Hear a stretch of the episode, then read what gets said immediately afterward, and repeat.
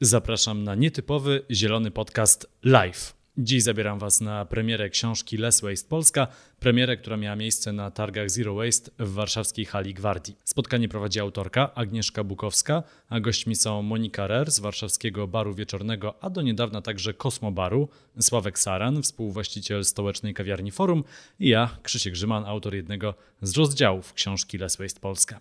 Porozmawiamy o tym, jak być less waste, co zmieniła pandemia i czego nie zmienili rządzący i czego nie robią korporacje. Za tydzień normalny odcinek z pytaniami od Was. Obserwujcie facebookową stronę facebook.com kośnik zielony podcast i mój profil na Instagramie. To zaczynamy. Krzysiek Grzyman, zapraszam.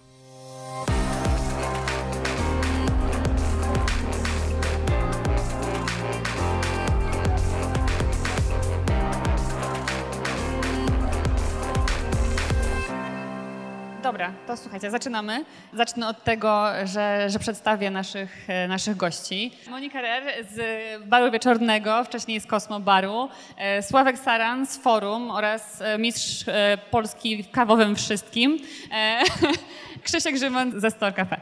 E, ja jestem Aga Bukowska i jestem autorką e, tej oto tutaj książeczki. Chociaż ona nie jest e, podpisana na okładce, bo ja nie uważam siebie za jedną autorkę, a raczej nazywam siebie project managerem tego projektu bo nie powstałby on, gdyby nie wielu wspaniałych ludzi, właśnie między innymi tych siedzących tutaj koło mnie, wielu e, autorów e, tekstów, e, które znajdziecie w środku. W środku jest wiele o i wegetarianizmie, i o tym, jak być less waste w swoim domu, o tym, jak być less waste w kawiarni czy restauracji, o czym pisał Krzysiek. Generalnie jest taki po prostu manual, jak wyrzucać mniej i jak traktować e, planetę lepiej. Więc ja chciałam zacząć naszą rozmowę od tego, żebyście może powiedzieli, skąd jesteście i skąd się wzięło less waste w waszym życiu. Ja jestem z Warszawy.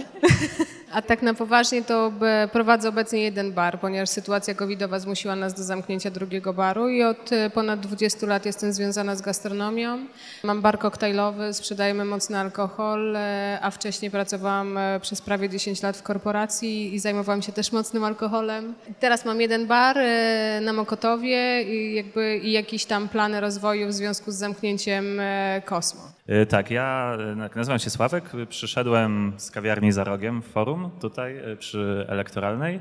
Zajmuję się teraz już w kawiarni nie tylko kawą, też e, jedzeniem, różnymi innymi napojami. E, prowadzę tą kawiarnię z moją żoną Iloną, hipsem, który jest naszym szefem od tygodnia. Tak, mamy małego szczeniaczka. Tak, jeżeli chodzi właśnie o to, skąd się wzięło Less Waste w naszej kawiarni, to bardziej się wzięło to z wychowania. Jakby ten trend teraz się tak pojawił, jest modny, pojawił się hasztagi na Instagramie, Facebooku, Zero Waste, Less Waste i tak dalej, ale tak e, naprawdę to mama mnie tego uczyła od dziecka, żebym właśnie gasił światło jak wychodzę, właśnie ze słoików korzystaliśmy, które nie wiem, kupiliśmy jakieś przetwory, to później e, już własne przetwory w tych samych e, słoikach, więc mama kolekcjonowała wszystkie pudełka, na przykład taki koszmar z dzieciństwa, otwierasz zamrażarkę, o pudełko, pudełko Algida, a tam koperek zamrożony, nie lody niestety, więc tak to się wzięło trochę bardziej z wychowania i taka po prostu od dziecka wpojona idea, żeby po prostu nie marnować. Y, nie, nie tylko z takiej potrzeby, że była jakaś tam totalna bieda w domu, tylko po prostu z takiej potrzeby, że po prostu szkoda czyjejś pracy, produktu, że ktoś y, zerwał ten koperek, czy tam zaś właśnie wyprodukował jakiś słoik i tak dalej, żeby to uszanować pracę innych ludzi i środowisko. To skoro Sławek powiedział taką historię bardziej rodzinną, to ja opowiem historię bardziej e, kawiarni. E, kawiarnie są dwie. Stor na Tamce ma już prawie 6 lat, Stor na Brackiej ma mniej więcej półtora e, roku. Gdy otwieraliśmy pierwszą kawiarnię, nie mówiło się jeszcze wtedy o less waste czy, czy o zero waste dużo ani głośno ale bliskie było nam to, że nie marnujemy, bliskie było nam to, że mamy dużo roślin, bliskie było nam to, że wodę mamy z kranu filtrowaną, a nie mamy wody w butelkach, czy, czy już szczególnie w butelkach e, plastikowych. Ale taka rewolucja w życiu kawiarni nastąpiła w 2017 roku, kiedy poznałem Aretę Szpurę. Areta wtedy rozkręcała taką akcję razem z serwisem noise.pl E, Sucking Sucks, to się chyba nazywało po polsku Pij bez słomki. I wtedy zwróciła nasz, naszą uwagę na to, że słuchajcie, no jednak te kubeczki jednorazowe, te słomki to jest problem.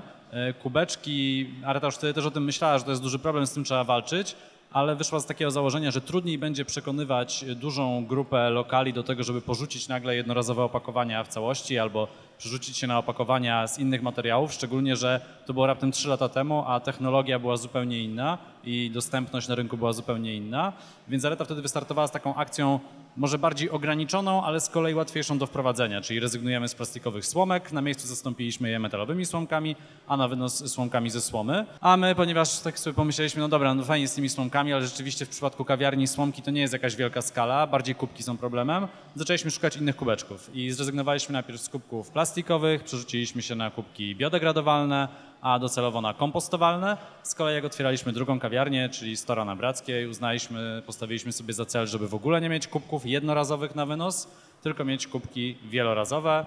Oczywiście jest bardzo fajna akcja w całej Polsce e, z własnym kubkiem. To wszyscy znają, można kupić kawę o złotówkę taniej czy o 10% taniej, e, zależnie e, od lokalu. To robi Polskie Stowarzyszenie Zero Waste. No i oczywiście w, w tym byliśmy już wcześniej, no ale na Brackiej jest to tym bardziej popularne. No właśnie Krzysztof, już masz mikrofon, no to jak prowadzić kawiarnię, w której w ogóle nie ma opakowań jednorazowych? Jak to jest możliwe i czy trzeba do tego dopłacać? To było najlepsze pytanie w marcu, jak był lockdown e, i można było sprzedawać rzeczy tylko na wynos. E, zamknęliśmy się wtedy na Brackiej e, z kilku powodów, między innymi dlatego, że paradoksalnie na Brackiej ruch był dużo mniejszy niż na Tamce. To jest wyzwanie, żeby nie mieć opakowań jednorazowych na wynos. Chyba nawet nie kosztowy tak naprawdę, tylko bardziej traci się część gości, tak? To znaczy ktoś przychodzi, może się odbić od drzwi, bo nie dostanie kawy na przykład w, kub, w kubku na wynos. No my akurat mamy taki swego rodzaju bypass zrobiony, bo mamy, sprzedajemy bardzo tanio kubki wielorazowe na, na wynos.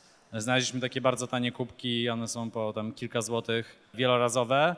Nie tak fajne jak na przykład ten, który mam ze sobą, który jest z niemieckiego Cafe Formu, y, czyli firmy, która robi to y, z resztek kawowych. I to są bardzo fajne kubki, bo nie dość, że gospodarka cyrkularna, czyli wykorzystujemy, wykorzystujemy coś, co można uznać za, za niepotrzebną resztkę i robimy z tego kolejną rzecz, czyli, czyli kubek, ale dodatkowo no, jakościowo on jest dobry.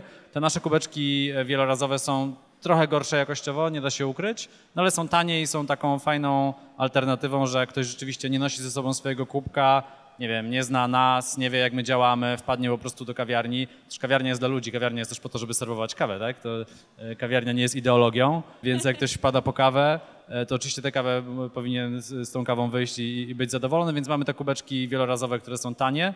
No paradoks jest taki, że niestety, i wszędzie to powtarzam, są kolekcjonerzy i są osoby, które przychodzą 16 raz i mówią, och, znowu dziś nie mam ze sobą swojego kubka, no to dopłacę za ten wielorazowy.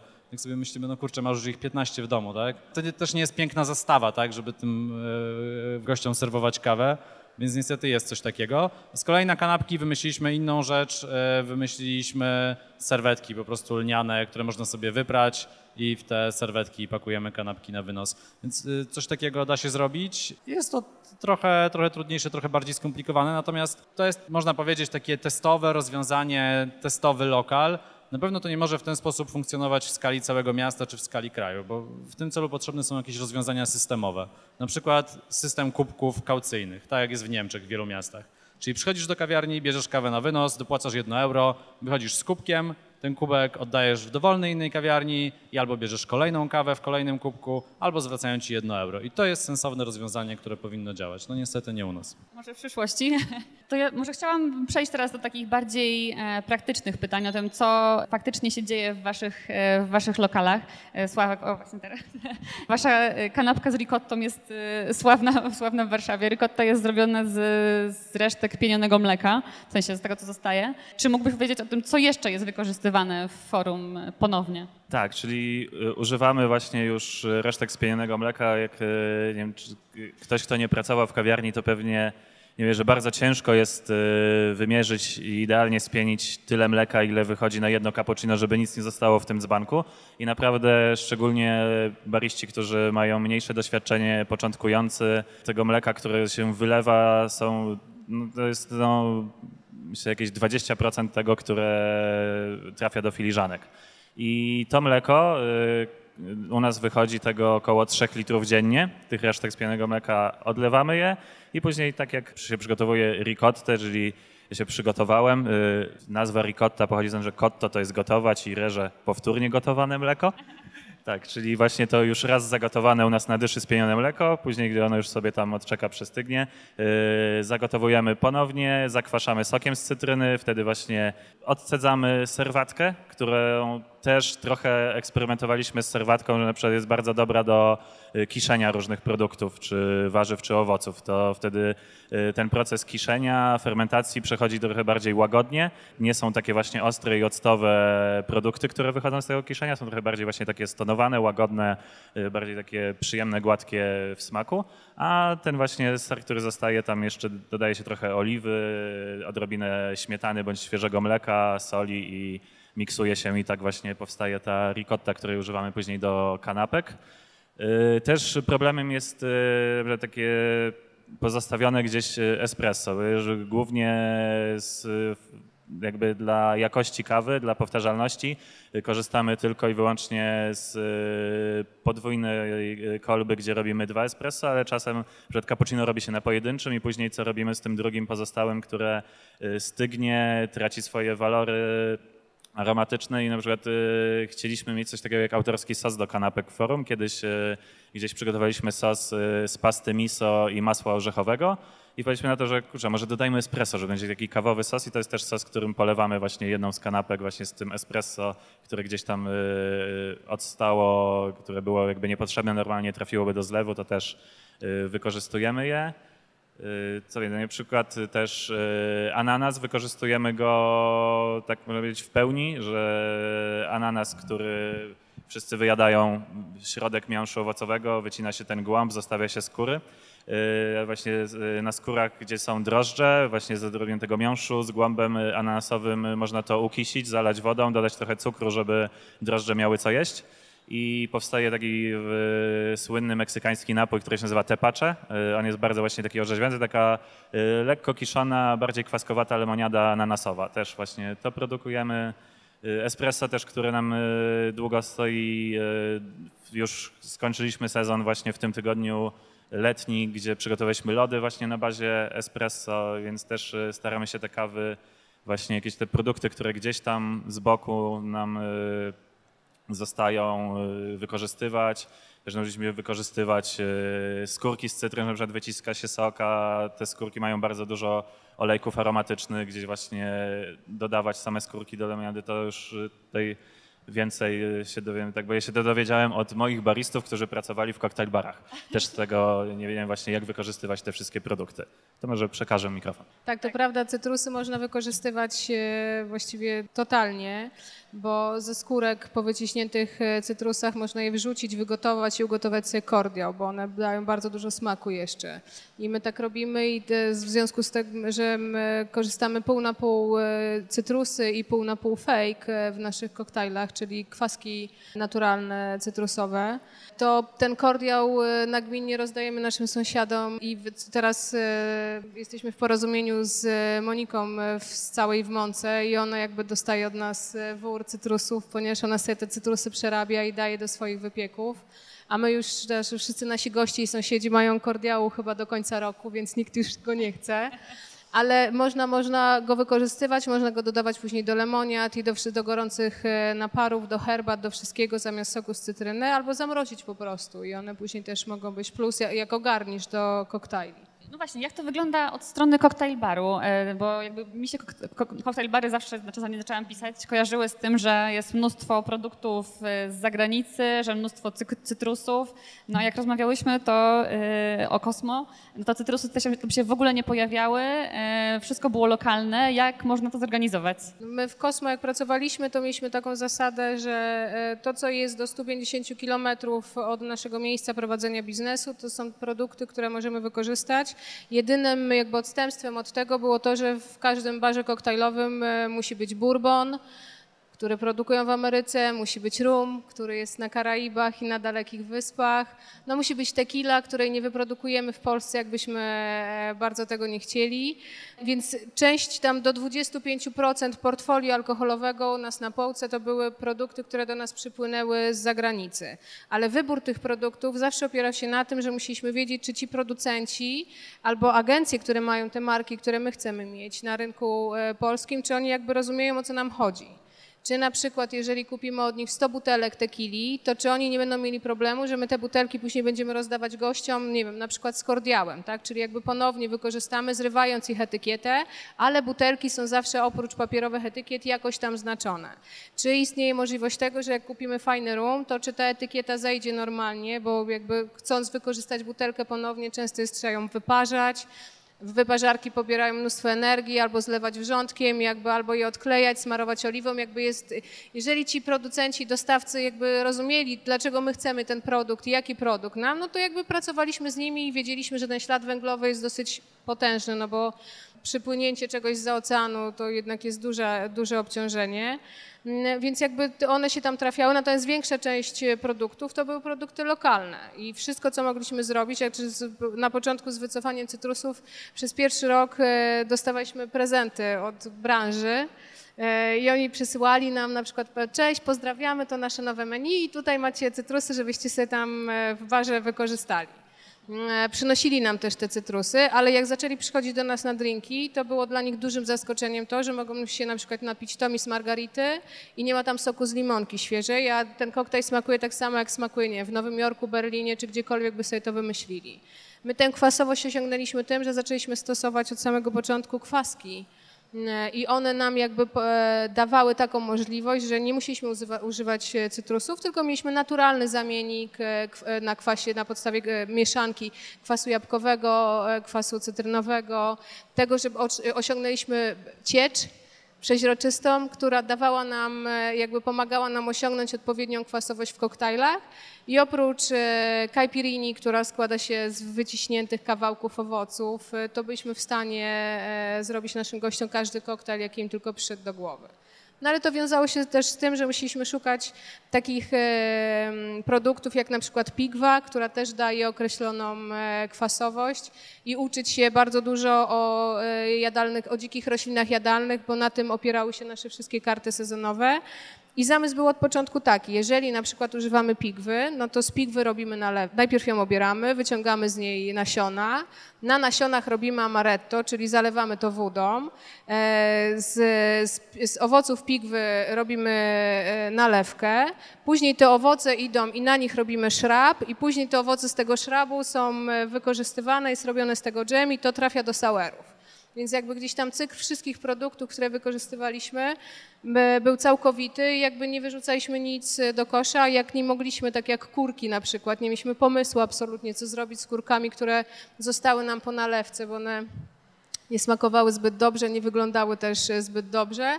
Metodą prób i błędów zaczęliśmy je nurzać e, w brązowym cukrze i takie kurki po, po, po, z wódki w brązowym cukrze idealnie smakowały jako przekąska e, naszym gościom, więc gdzieś to wszystko było, e, jak podchodziliśmy do kart e, sezonowych czy do kart koktajli, to wszystko musiało być przemyślane, że skoro chcemy na przykład użyć korę dębową, to zróbmy z niej nastaw, ale później to, co zostanie, wysuszmy i zróbmy z tego proszek, który będzie jakby garniszem do ozdobienia naszych szklanek. I gdzieś tam to wszystko, e, to wszystko nam się tak kumulowało, że tak na dobrą sprawę najwyższym, największym naszym odpadem e, i do, do tej pory w wieczornym mamy to samo, to, są, to jest szkło. Mało, mniej nas to boli, ponieważ szkło, jak Państwo wiedzą, można, jak, jak się go oddaje do przerobienia, można prze- przerabiać do końca świata jeszcze jeden dzień dłużej. No ale to jednak w dalszym ciągu jest sytuacja taka, że nasi sąsiedzi już mają butelek na przetwory, goście mają i nawet to, co mogliśmy dawać, e, bo polskie prawo ogranicza kwestię wydawania alkoholu poza miejscem sprzedaży na wynos, to podczas pandemii dawaliśmy, znaczy sprzedawaliśmy gościom kordiały, jakieś napary, jakieś inne rzeczy i to wszystko jakby w tych wszystkich recyklingowych e, i ponownie użytych e, butelkach. Opowiedzieliście nam trochę o tym, co się dzieje po stronie gości, a ja chciałam zapytać jeszcze o te takie mm, dookoła, co się dzieje, na przykład e, wiem, że u was jest kompostownik, że u, s- e, u, u was w forum dużo środków do czyszczenia przygotowujecie też, też sami. Chciałam też zapytać o to, co się dzieje po drugiej stronie baru, co, co może być też less waste. Chyba takim największym y, problemem, y, jeżeli chodzi właśnie o produkcję odpadów, to jest to, nie co my robimy na barze, ale co do nas przyjeżdża i w czym przyjeżdża. To jest y, zamówienie właśnie, które gdzieś tam jest składane, potrafi przyjść, y, nie wiem, sześć słoików z grzewce, to w pudełku, y, tak, z folią oczywiście zafoliowane, wszystko to owinięte folią bąbelkową, bo oczywiście to jest słoik, to wszystko w jakimś większym kartonie, że jest tych y, sześć tych szóstek i tak dalej, i tak dalej i to są bardzo duże odpady. My mamy to szczęście, gdzie jesteśmy umiejscowieni za, na mapie, ponieważ mamy minutę spacerem halę mirowską i właśnie wszystkie owoce i warzywa, no może nie wszystkie, ale w większości przypadków kupujemy tutaj, więc y, nie produkujemy dwutlenku węgla spalinowego, y, że żaden dostawca, znaczy robimy tam jakieś większe zamówienie w makro dwa czy trzy razy w miesiącu, ale poza tym właśnie bazujemy na hali mirowskiej, gdzie chodzimy z własną torbą y, lnianą, i na tym samym stoisku tej samej pani 30 raz trzeba powiedzieć, żeby nie pakowała do tej zrywy, zrywki foliowej, że tutaj, ale to panu pobrudzi torbę, nie szkodzi, nie szkodzi. To jest to samo maglowanie w kółko, więc też jest edukacja tutaj y, sprzedawców w, pewnym stopniu. Tak, y, też y, mleko, które zamawiamy, zamawiamy w workach pięciolitrowych, rozlewamy sobie do szklanych butelek litrowych, na których pracujemy, później te butelki wyparzamy, one są wielokrotnego, wielokrotnego użytku, więc ten y, normalnie litrowe, plastikowe czy, czy kartonowe właśnie mleko, które przychodzi w kawiarni, które się zużywa 10, czasem 15 litrów mleka dziennie, y, to ograniczamy właśnie te odpady. Tak, y, tak jak Aga wspomniała, no naszym głównym środkiem czystości to jest ocet z wodą, który jest w butelce po, po napoju, po toniku firmy Fentimans, który idealnie pasuje główka do takiego od innego spryskiwacza, którego właśnie używamy i, i wykorzystujemy to wielokrotnie. Tak samo właśnie czy płyn do szyb, czy tam już jakieś właśnie płyny do profesjonalnego czyszczenia piekarnika czy grilla też y, kupujemy w 5, 10, 15 litrowych wielkich baniakach, które dozujemy właśnie już do tego, nawet do tego plastikowego, który na przykład mamy płyn do szyb, który jest po opakowaniu po Ajaxie, y, a ten Ajax kupiliśmy albo przynieśliśmy z domu 3 lata temu i to jest cały czas taka już oberwana naklejka, etykieta taka bardzo duża i tam przelewamy płyn z, wiel- z wielkiego baniaka.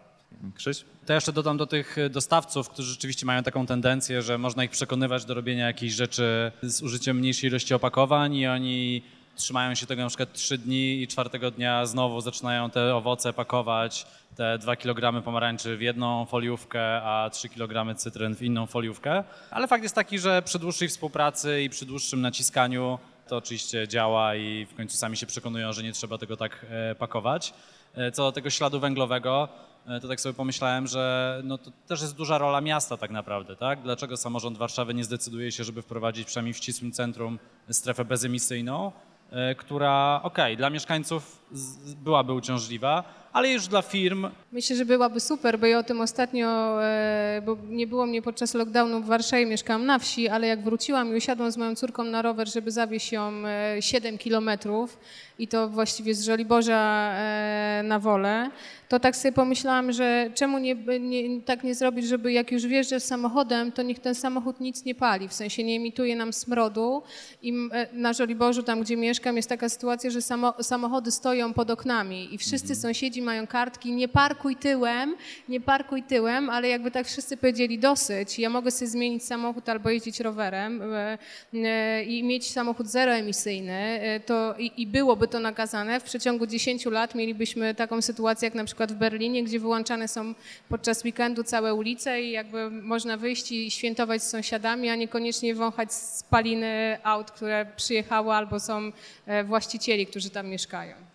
Tym bardziej- to jest tym- nacisk chyba. Tym bardziej, że jak już zauważycie, to na przykład niektóre firmy kurierskie mają samochody dostawcze zeroemisyjne, po prostu elektryczne, więc to da się zrobić. Tylko Nawet pewnie Straż Miejska ma już.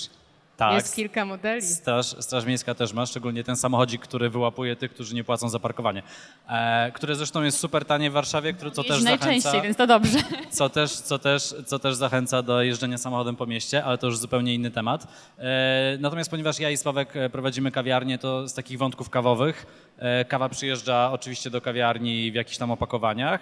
No i też przez długi czas e, tę kawę, którą my parzyliśmy na miejscu, e, przyjeżdżała do nas ta kawa w opakowaniach e, kilogramowych, które po prostu rozcinaliśmy i na koniec wyrzucaliśmy te opakowania, czy zostawialiśmy sobie gdzieś tam na później, żeby, żeby gdzieś je wykorzystać, a udało się i to w dość szybkim czasie i wydaje mi się, że wiele palarni już to dzisiaj robi, że ta kawa przyjeżdża w opakowaniach większych, wielorazowych, rotujących, czyli przyjeżdża do nas na przykład 10 opakowań 2,5 kilogramowych, e, a my jednocześnie oddajemy kurierowi 10 pustych opakowań i tak sobie te opakowania między nami rotują i w zasadzie dopóki to opakowanie się nie zniszczy, a niszczy się w jakimś tam powolnym tempie, to one mogą sobie jeździć e, między nami w te i we w te. E, Mamy w kawiarni kompostownik, to też była inicjatywa Arety, to ona nam go pokazała. Tak, to jest zielona matka Stora. Pokazała nam kompostownik. Do kompostownika wyrzucamy niezjedzone resztki e, z talerzy. Jeżeli ktoś nie doje kawałka ciasta czy, czy, czy nie doje kanapki, to wrzucamy to do kompostownika, wlewamy tam też mleko e, zużyte, e, spienione, ale nie, które nie trafiło do kawy.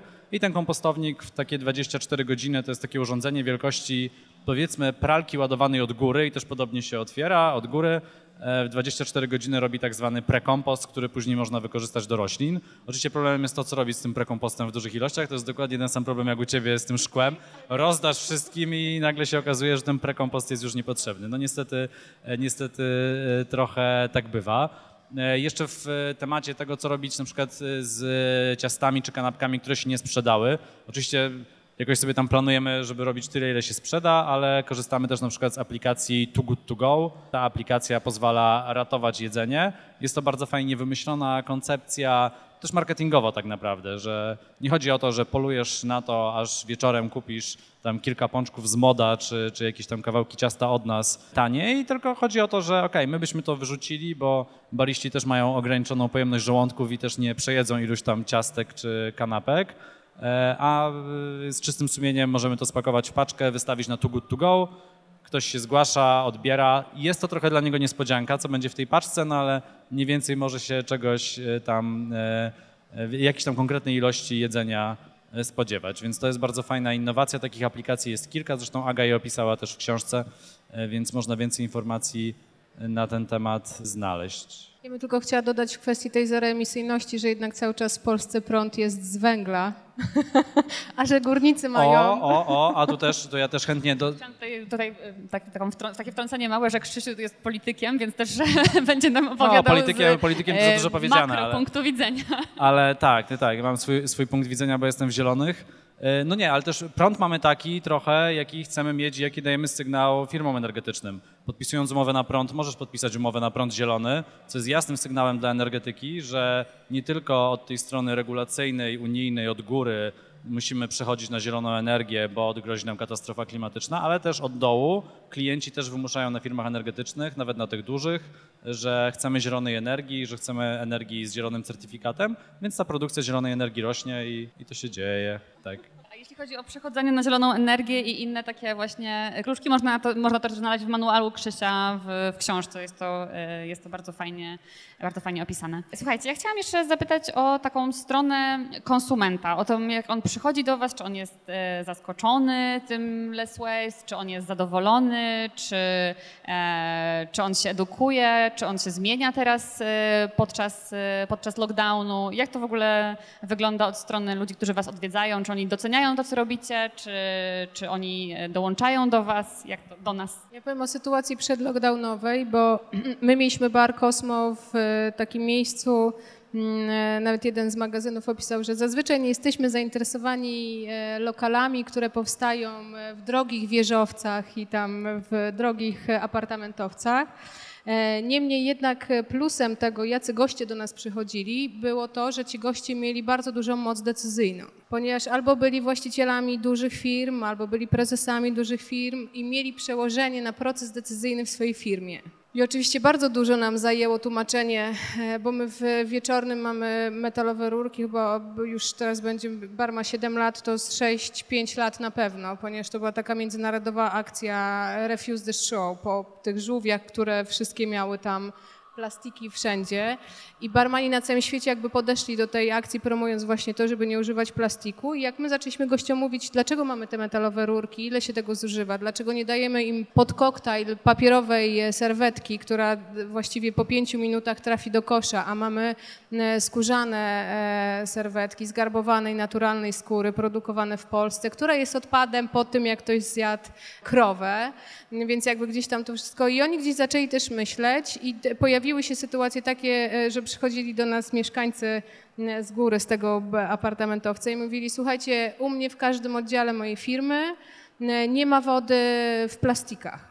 I dla mnie jest to dobre, ponieważ panie, które są w sekretariacie jakby na konferencje, na spotkania szykują tam, bo tak, tak to się odbywa w korporacjach, tam zawsze stały wody, napoje, wszystko w plastikach, ciasteczka, więc jakby podjęliśmy decyzję, pijemy u was wody z kranu, to też było zaskakujące, że my serwujemy na przykład whisky, która za 40 ml kosztowała 200-300 zł i do tego dajemy butelkę wody z kranu. Więc oni tak, a nie macie, bo, bo no nie mamy butelkowanej wody ani w szkle, ani w plastiku, więc oni jakby, skoro można, można i, i, oni sami biorą w tym udział, bo przychodzą się do nas napić, lubią nasz bar, wydają u nas pieniądze, ale jakby rozumieją gdzieś po części, że można to zrobić trochę inaczej i to jest tylko kwestia tego, czy oni chcą. Więc oni e, i my dostawaliśmy takie sygnały i nawet e, byliśmy też w kilku biurach na zaproszenie naszych gości, że jakby można i my tam robiliśmy pogadankę, my tutaj robimy takie rzeczy, możecie zrobić to, a może spróbujecie tego i oni byli tacy super zadowoleni. My oczywiście im później leliśmy jakieś nasze zero waste'owe nalewki, więc to wszystko odbywało się fajnym, ale gdzieś widzieliśmy taką zmianę i tego, że ci ludzie mieli chęć, jakby zobaczyli, że można to zrobić i to ich nie kosztuje nic, a wręcz to są dla nich oszczędności, bo szykowanie wody w dzbanku, którą leją z kranu, za którą i tak już płacą, znacznie zmniejsza im koszty prowadzenia biura, bo na takich spotkaniach jedno, dwa, trzy, pięć w ciągu dnia przychodzą agencje, agencje kontrahenci i tego plastiku tam się po prostu generuje mnóstwo. Kwestia śmieci. Jak śmieci zaczęły kosztować, to wszyscy zaczęli się interesować co możemy zrobić lepiej, żeby oszczędzić e, pieniądze na tym, że nasze biuro na przykład generuje kilka tysięcy w skali roku tego, że my płacimy za wywóz śmieci. Więc dla nas to było o tyle dobrze, że ci ludzie e, widzieli możliwość zmiany, a jak już zero waste zaczęło być modne, 2018-19, kiedy był już taki boom, że wszyscy są zieloni, wszyscy są zero waste, wszyscy są less waste i wszystko po kolei, to dla nas było takim ok, jesteśmy na dobrej drodze i jest szansa, że jak będziemy mieli po 60-70 lat, to spędzimy super wakacje na plaży bez śmieci. Nie? I, to, I ci ludzie, i widać było, że oni mają taką moc decyzyjną i okej, no to spróbujmy. Ja, ja, mogę tak zrobić, bo, bo to jest moja firma albo jestem prezesem. I tak samo zarządcy naszego apartamentowca, którzy też jakby zwracali dużą uwagę na to, jak są segregowane śmieci, jakie kosze są do tego, jak to trzeba zrobić dalej tam funkcjonuje restauracja, która nie zawsze zalewała krew i za każdym razem musiałam wyjść, nawet jak było minus 20 i prosić ich, słuchajcie, kartony można zgniatać, a jedzenie możecie wyrzucać nie w plastikowych workach, bo to, co trafia do bio, no to i tak nie trafia w plastiku. No i na początku mieliśmy spinki, takie różne przepychanki słowne, ale oni gdzieś później zaczęli, że faktycznie jakby nie ma sensu, bo w skali roku kupienie plastikowych worków do lokalu i używanie ich no to proszę sobie przeliczyć. Średnio to jest 8 zł za, za rolkę worków. W barze, w którym powinno być ileś koszy e, zgodnie z zaleceniami sanepidu, ale też koszy dla, e, dla gości, koszy w toalecie. I jak w każdym koszu, w którym na przykład ląduje plastik albo papier, czyli czyste śmieci, albo szkło, czyli czysty śmieć, Państwo zainstalują sobie worek i później ten worek wrzucą do, do, do szkła w plastiku, no to też jakby to się, to wy wyrzucacie swoje pieniądze. No i oni gdzieś tam też jakby i wiem, rozmawiałam z naszymi znajomymi, którzy mają bary też, jakby ich goście też zaczęli zwracać na to uwagę, bo zaczęło być coraz mniej plastiku w barze i ludzie e, zaczęli się mm, dobrze z tym czuć.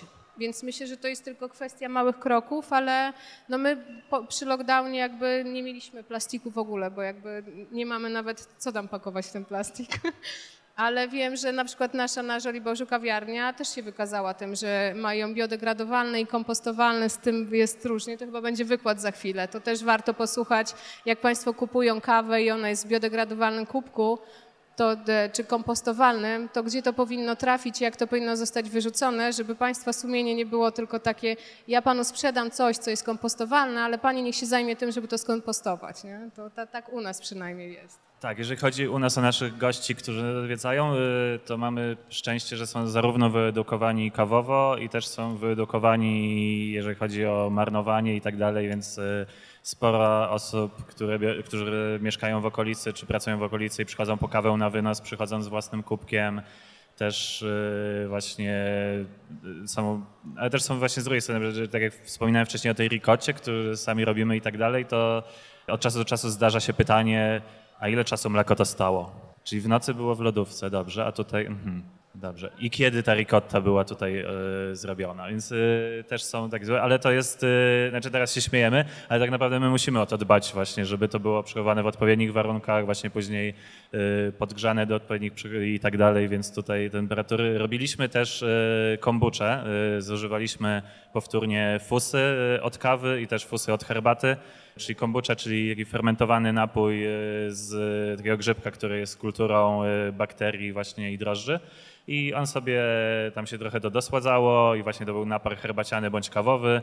Zjadał ten cukier, właśnie produkował właśnie e, antyoksydanty, kwasowe właśnie tam też trochę kwasu octowego i to był taki orzeźwiający, fajny napój. Ale jak się okazało przy tym, że ktoś e, zgłosił nas do Sanepidu, że robimy taki napój na miejscu i okazało się, że to fermentowało od 5 do 7 dni. I to było, fermentowało w warunkach na zapleczu, tam e, w dedykowanej półce, na samej górze, że nic in, przykryte i tak dalej. W sterylnych warunkach, jak panie same to przyznały, ale nie mieliśmy na to zgody. No i sprawa trafiła do wojewódzkiego inspektoratu. Dostaliśmy na szczęście wtedy, znaczy ogólnie na nieszczęście mieliśmy farta, że to było tuż przed tym, jak e, zaczęła się pandemia, zamknięcie kawiarni i tak dalej. Musieliśmy tam złożyć raport, ile zarabiamy. I akurat e, w marcu, kwietniu zarabialiśmy bardzo mało, więc dostaliśmy adekwatnie mały mandat, ale groziło nam tam ponad 100 tysięcy złotych za to właśnie, że sobie robimy tą kombuczę bez e, odbioru. Tak więc na to trzeba też zwracać uwagę, e, jak produkujemy te rzeczy. Teraz e, właśnie jedna z naszych stałych klientek zaczęła robić peelingi z fusami od kawy, które bierze od nas i nawet na słoikach, gdzie jest kawa od nas, jest też nasze logo, że to są fusy z forum, właśnie z różnymi olejkami, z różnymi dodatkami, y, które bardzo jeszcze ja nie próbowałem, ale Ilona i część ekipy w forum właśnie są zachwyceni tymi produktami. Też jedna rzecz, której już właśnie tutaj wcześniej wspominałaś o wyparzaniu tych butelek, żeby je odzyskać, pozbyć się etykiety, że używamy dużo ciepła i tak dalej, to też y, tutaj y, to, co my staramy się robić, to też czasem y, racjonalnie na to spojrzeć, bo czasem można na przykład, y, nie wiem, coś y, wysuszyć w piekarniku przez y, 6 godzin w temperaturze 200 stopni, później zetrzeć to i mieć jakiś fajny puder jako posypkę, czy właśnie coś podgrzać do odpowiedniej temperatury, czy schłodzić. Używamy właśnie dużo jakichś blenderów, mikserów, podgrzewaczy, piekarników, wyparzarek i tak dalej, żeby ten produkt, jakąś resztkę po produkcie użyć kolejny raz, ale zużywamy tyle wody i energii do tego, że tak naprawdę to nasze zero waste to wcale nie jest zero waste, że zużywamy więcej wody i prądu, niż że ma to może mieć to większy negatywny wpływ niż to, jakbyśmy wyrzucili na przykład skórki po owocach czy coś. Więc też zawsze trzeba na to spojrzeć z tej drugiej strony, żeby to właśnie jakoś zracjonalizować, że na przykład, y, nie wiem, pieczemy granolę, czyli tam właśnie płatki owsiane, y, migdały, sezam i tak dalej y, do granoli i w tym czasie na innej półce w piekarniku możemy właśnie na przykład podsuszyć skórkę z ananasa do dekoracji drinków. Że jakby specjalnie tego y, można to używać, ale też do końca już, żeby, nie wiem, może, może ktoś nam zarzucić wtedy hipokryzję, że a tutaj sobie tam ten, y, y, te, te, te, te skórki, które poszły do śmieci sobie suszysz, ale tak naprawdę ty suszysz to przez 6 godzin w piekarniku w 200 stopniach i zużywasz prąd. Więc wcale nie jesteś zero waste, tylko jeszcze więcej marnujesz. Więc też y, taki racjonalizm w tym wszystkim.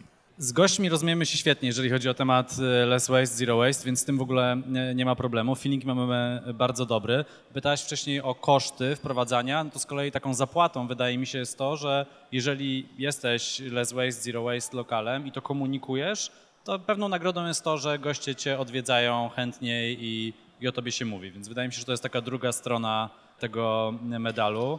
E, Moment lockdownu był trudny. Myśmy wtedy działali na wynos przez cały czas na tamce. E, Sławek się chyba na chwilę zamknął, czy, czy nawet nie. Na, tydzień, a w okrojonych godzinach też, też działaliście. No i to był pewien problem, tak? Na przykład, czy no, myśmy się zdecydowali, że pokazujemy na zdjęciach w tym czasie, wiem jak to zabawnie brzmi jednak, ale to trzeba było o tym pomyśleć, że pokazujemy w tym czasie tylko i wyłącznie kubki jednorazowe, żeby nie zachęcać ludzi, szczególnie na początku lockdownu, do przychodzenia z własnym kubkiem. Mimo to oczywiście część osób przychodziła z własnym kubkiem. Z tym też nie było problemu, bo dość szybko była taka procedura wy- wymyślona, że ten kubek stawia się zawsze w jednym miejscu i tak tę kawę na wynos do czyjegoś kubka nalewamy zawsze bezkontaktowo, obojętnie czy, czy, czy, czy jest teraz pandemia, czy jej nie było. I to miejsce po prostu regularnie się przeciera po, po każdym kubku, więc no, gdzieś tam staramy się minimalizować to ryzyko, że jakiś wirus czy, czy, czy inny drobnoustrój e, przeskoczy na e, czyjś kubek. E, Oczywiście wiele e, maseczek jednorazowych, czy szczególnie w pewnym momencie, gdy otwarto sklepy, znaczy sklepy były cały czas otwarte, ale gdy wprowadzono w sklepach te e, foliowe rękawiczki, to to był straszny widok w mieście, tak, że jakieś całe trawniki po prostu obsadzone tym jednorazowym plastikiem, to było smutne. I rozmawiałem wtedy na ten temat z Agatą Szczotką Sarną, która prowadzi taki blog Sarnie Życie i pracuje w firmie Interseroch, która zresztą sprzedała nam kompostownik.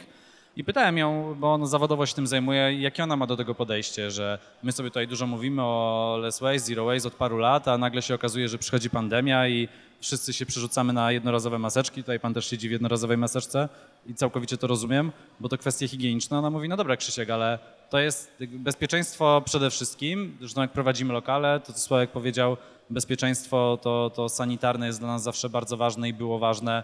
Teraz y, inne bezpieczeństwo dla nas też jest bardzo ważne, więc okej, nosimy te jednorazowe maseczki czy zakładamy te rękawiczki, ale nadal na zakupy możesz iść z torbą wielorazową, nadal możesz w domu segregować śmieci, nadal możesz e, nie wyrzucać jakby tych e, odcieni less waste, zero waste jest na tyle dużo, że nie ma się co zrażać tym, że teraz więcej, nie wiem, kaw jest w kubkach jednorazowych, a nie na przykład w kubkach e, wielorazowych. Natomiast e, z tą świadomością e, wśród gości jest bardzo dobrze. Inaczej jest na przykład ze świadomością e, w samorządzie warszawskim.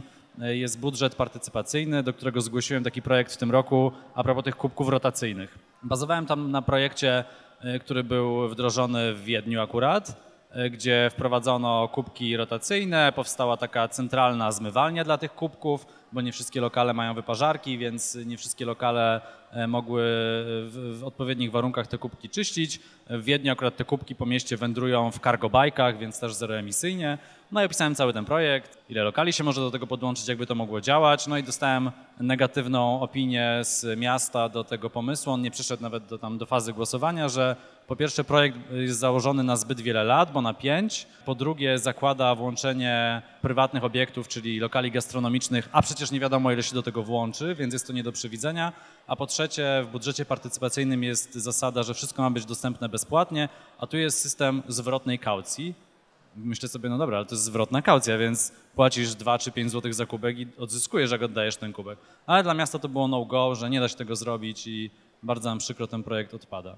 No i to jest właśnie taka kwestia mentalności na, na innym poziomie, że dałoby się zrobić dużo więcej w Warszawie, a, a jednak się nie da. Ale to jest też taka kropla, która drąży skałę, bo to nawet na przykładzie tych łąk kwietnych, które Państwo w tym sezonie mogli obserwować Warszawa jako jedno z kilku miast w Polsce podjęła e, decyzję słuszną, że nie będą kosić tam co tydzień czy po, co dwa tygodnie, że niech to sobie rośnie, bo to jest dobre dla pszczół i wszystkich zapylaczy.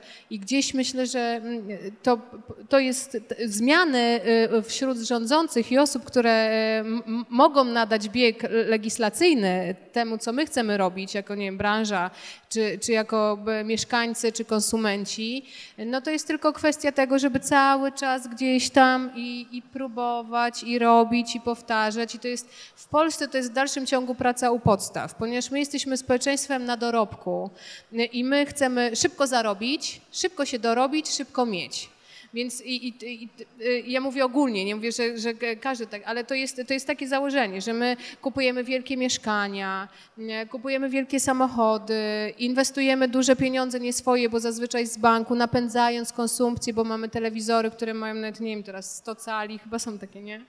Takie duże, jakby i tylko na koniec dnia proszę się zastanowić, czy to, czy to wszystko jest e, Państwu potrzebne do życia. Nie? bo jak przyszedł lockdown, no to taki stucalowy telewizor super się sprawdził, tylko ilość prądu, który pobrał i jakby jak pracował 24, no to wszystko gdzieś tam się e, cały czas e, kręci, ale trzeba wiercić dziurę w brzuchu w samorządach, w spółdzielniach mieszkaniowych, żeby postawili na przykład kompostowniki, są duże spółdzielnie, śmieci bio, wtedy są tańszy odbiór śmieci o kilka złotych, ale zawsze Można zbierać deszczówkę. można. My akurat na naszej spółdzielni na Żoliborzu e, mamy prezesa, który jest mocno oporny, bo 4 lata temu nasza starsza sąsiadka, 83-letnia pani wówczas, złożyła projekt, żebyśmy pod rynny postawili wielkie beczki, ponieważ mamy mnóstwo roślinności, po czym prezes powiedział, że to będzie wyglądało nieestetycznie i nie ma dyskusji na ten temat. Więc jakby, no ale jest jakieś tam towarzystwo tam właścicieli mieszkań w danej spółdzielni, no i gdzieś tam cały czas, no i w tym roku mieliśmy łąkę kwietną, ale uważam, że to są takie działania, czy każdy z nas może to zrobić, tak? Pozbyć się plastiku z domu, tyle ile możemy, ale też legislacyjnie podejść do tego, żeby rządzący i ci, którzy, którym dajemy nasz głos zaufania, żeby załatwili to w naszej sprawie. No właśnie, chciałam jeszcze zapytać e, o tym, co, o co z waszego punktu widzenia może zrobić e, każdy z nas, każdy z gości lokalu. No może mieć e, swój kubek, może mieć swoją torbę, może mieć swoje sztućce. Co jeszcze może zrobić, żeby tego marnowania było, było mniej? To ja powiem, to jest to, co jest bardzo proste, co może każdy z nas zrobić i bardzo dobrze zrobi środowisku i naturze, to po prostu może nie jeść mięsa. To jest bardzo prosta sprawa, zmiana diety. E, W lokalu na Brackiej nie mamy już kanapki z pastrami, w lokalu na Tamce szukamy wegańskiego e, zamiennika dla pastrami. I to jest naprawdę bardzo mała zmiana, którą każdy z nas może zrobić i jeżeli byśmy się zebrali wszyscy razem i naprawdę przestali jeść mięso, albo przynajmniej je bardzo ograniczyli, bo też nie bądźmy ortodoksami. M- Może w Polsce, jak wiadomo, Polska nie jest na to gotowa, moje ulubione hasło, ale naprawdę małymi krokami e, zmieniajmy to i no jeszcze możemy przyjechać do, do kawiarni czy do lokalu na rowerze, tak? Może nie do baru akurat, chyba że na miejskim. Przyjeżdżają nasi goście, mają e, stojak rowerowy, rowery zostają bezpieczne, przychodzą A, okej. następnego dnia odebrać. Czasami zostawiają na dłużej, ale tak. Ja myślę, że to w kwestii zmiany diety to jest też kwestia tego, żebyśmy się zastanowili, co my kupujemy w sklepie, bo jeżeli e, kupujemy superfoods, czyli awokado, no to musimy wziąć pod uwagę, e, nie będę już Państwa namawiała do oglądania takiego serialu, który op- opowiada o tym, e, że awokado to jest śmierć, e, umęczenie ludzi, ale też ogromny ślad węglowy, to może warto się zastanowić, że mamy na przykład aronię, która jest super dobra, albo mamy inne dzikie rośliny jadalne, które już teraz można kupić i w sklepach, albo zamówić przez internet i że zamiast na przykład, nie pamiętam nawet jak się nazywają te czarne takie kuleczki, lepiej jeść siemię lniane, które jest jakby tutaj dostępne niż, o chia, niż superfoods, kolejny chia, który znowu płynie do nas i tak, tak, jest mnóstwo, naprawdę proszę Państwa, jest mnóstwo rzeczy, e, które, e, które wy robiąc zakupy, e, podejmując decyzję, co sobie włożycie do koszyka i co później będziecie jedli w domu, to ma to bardzo duży wpływ na to, jak producenci, sklepy spożywcze, czy w ogóle sklepy, w których się zaopatrujecie, będą podchodzić do tego i lepiej kupić lokalnie, bo zawsze jest mniejszy ślad węglowy i przynajmniej można poznać producenta, niż kupować to do jedzenia, co jest z drugiego końca świata. To ja może jeszcze tak na koniec bym zapytała Was o przyszłość, o to, co teraz myślicie. Znaczy nie, nie wiemy, co się wydarzy z pandemią, ale jakby co em, może się dziać z Less Waste, co się może dziać w lokalach, co może być lepiej, o co powinniśmy walczyć. Czy tak y, to cały czas się dzieje, coraz więcej lokali właśnie podchodzi tym y, nurtem less waste. Y, Spora część dlatego, że uważają, że tak powinno być dla środowiska, dla świata, dla nas, dla naszych dzieci, dla przyszłości. Y, Część robi to dlatego, że widzi, że ci, co mają hashtag less i tak dalej są popularniejsi w Instagramie, mają więcej gości, więc też y, pójdźmy tym kierunkiem, do nas też przyjdą. Ale finalnie skutek jest y, taki sam dla wszystkich, że mniej marnujemy. Więc myślę, że tak, że będzie wszędzie i- w domach właśnie i też y, te rzeczy właśnie z naszych lokali, z restauracji, z kawiarni czy z koktajl barów coraz częściej będą, myślę, przekładały się do domów, właśnie do waszych domów, że będziecie właśnie korzystać z jakichś technik, które my wprowadzimy u siebie, właśnie wykorzystywać też produkty wielorazowo i też e, takie łącze pomiędzy, że właśnie nie będzie tak, że kawiarnie robią y, tylko te swoje rzeczy w swoim stylu, tylko też właśnie wymiana właśnie my co robimy w kawiarni, co wy robicie w koktajlbarach, co inni robią w restauracjach, że tutaj jakby ten cały y, koło gastronomii właśnie razem wspólnie będzie wymieniało się tymi pomysłami i wszyscy będziemy szli w tym kierunku, żeby było lepiej. To, co my robimy i pewnie coraz więcej lokali lo, robi, to jest super, e, tylko boję się, że to jest też trochę taka bańka, w której my żyjemy, a jest później świat wielkich korporacji, które niestety są słabo nadzorowane przez rządy, e, czy to na poziomie krajowym, czy, czy u nas na poziomie unijnym. Jak widzę, że pewna firma, która sprzedaje kawę w kapsułkach, chwali się, że w którymś tam roku cały metal pozyskiwany do tych kapsułek będzie pochodził z recyklingu, myślę sobie, no spoko, tylko cały ten model biznesowy jest oparty na tym, że kupujesz cały czas kawę, która kosztuje w przeliczeniu pewnie z 400 czy 500 zł za kilogram, zapakowaną w jakieś metalowe małe opakowanie, zapakowane dalej w karton, to tam do ciebie jedzie z, skądś tam. Pewnie jakościowo można, e, zależy co kto lubi, ale sama idea tego produktu jest z góry y, zła. I wydaje mi się, że to, co my robimy na naszym poziomie, to jest super. To wszystko idzie w fajnym kierunku. Natomiast regulacje, regulacje i jeszcze raz regulacje, szczególnie duże korporacje powinny brać odpowiedzialność za śmieci, które wprowadzają na rynek, bo wiele osób denerwuje się, że no już sortuje te śmieci, no sąsiad nie sortuje, no ale to wiadomo, zawsze te kłótnie we wspólnotach mieszkaniowych, na spotkaniach czy w spółdzielniach, że ktoś nie posortował i teraz nam grożą są wyższe... kamery w śmietnikach Kamery w świetnikach, może za niedługo już widziałem, są w niektórych e, miejscach montowane kosze z czytnikami QR, że musisz najpierw zeskanować swój kod QR wyrzucając śmieci, żeby było wiadomo, kto jest tym złym, niesortującym albo podrzucać śmieci z działki e, do wspólnego kosza. I to jest super, co my robimy, tylko wiele osób jest zirytowanych, że tak dużo pracy w to wkłada codziennie, żeby posortować te śmieci, szczególnie, że gdy weźmiecie jakiekolwiek plastikowe czy papierowe opakowanie, to w Polsce nie ma nawet obowiązku oznaczenia, do której frakcji e, śmieci to opakowanie wyrzucić. I masz to opakowanie po mleku roślinnym zapakowane w, w ten tetrapak i nie wiesz, czy to jest plastik, czy to jest zmieszane. Czy ten korek z góry to trzeba wyrwać, czy zostawić w środku. A czy jeżeli tam było mleko roślinne, to czy w ogóle to może iść do plastiku, czy tam do tworzyw sztucznych, yy, już pomijając ile warstw, z ilu warstw to jest zrobione, bo jednak to jest gdzieś tam od środka zabrudzone. I, to jest irytujące, że, że tego się nie robi i wydaje mi się, że dla konsumentów to jest super, super irytujące i denerwujące, że codziennie to sortowanie śmieci, a szczególnie jak zmieniają się te systemy, że raz mamy trzy frakcje, raz pięć, raz cztery, to sortujemy z tym, brudne dajemy tu, opakowanie po maśle tu, a jednak tutaj. Kości są bio, ale w Warszawie czy tam w wielu miastach nie są bio, bo są odzwierzęce. Że to jest y, bardzo dużo uwagi i pracy od każdego konsumenta. Opłaty za śmieci idą cały, cały czas w górę, bo wiadomo, że samorządy, czy tak jest skonstruowana ustawa w Polsce, nie mogą dopłacać do tych śmieci, czyli konsument musi za wszystko ostatecznie płacić.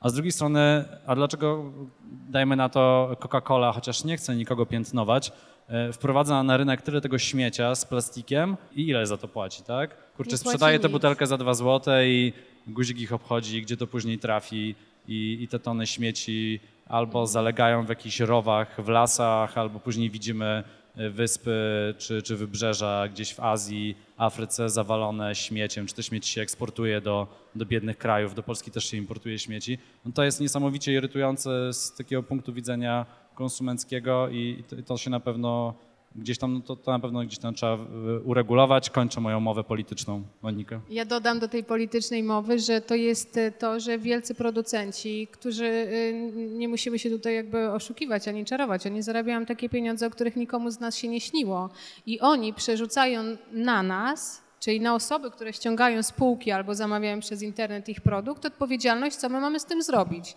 Bo czy przedstawiciel, e, my nie pracujemy z takimi markami na przykład od samego początku, nie, nie mamy napojów dużych korporacji, właśnie przez to, że oni nie są odpowiedzialni społecznie, a oni nie myślą o tym, że moja córka nie będzie mogła pójść w góry na normalny spacer, bo będzie miała pod plastik do kolan, bo tak dalej, jak tak dalej pójdzie, to ta polityka, bo Państwo muszą pamiętać o różnych takich aspektach, że na przykład tylko 18 e, do 19% plastiku można poddać ponownemu jakby przetworzeniu, czyli te 80 musi gdzieś trafić.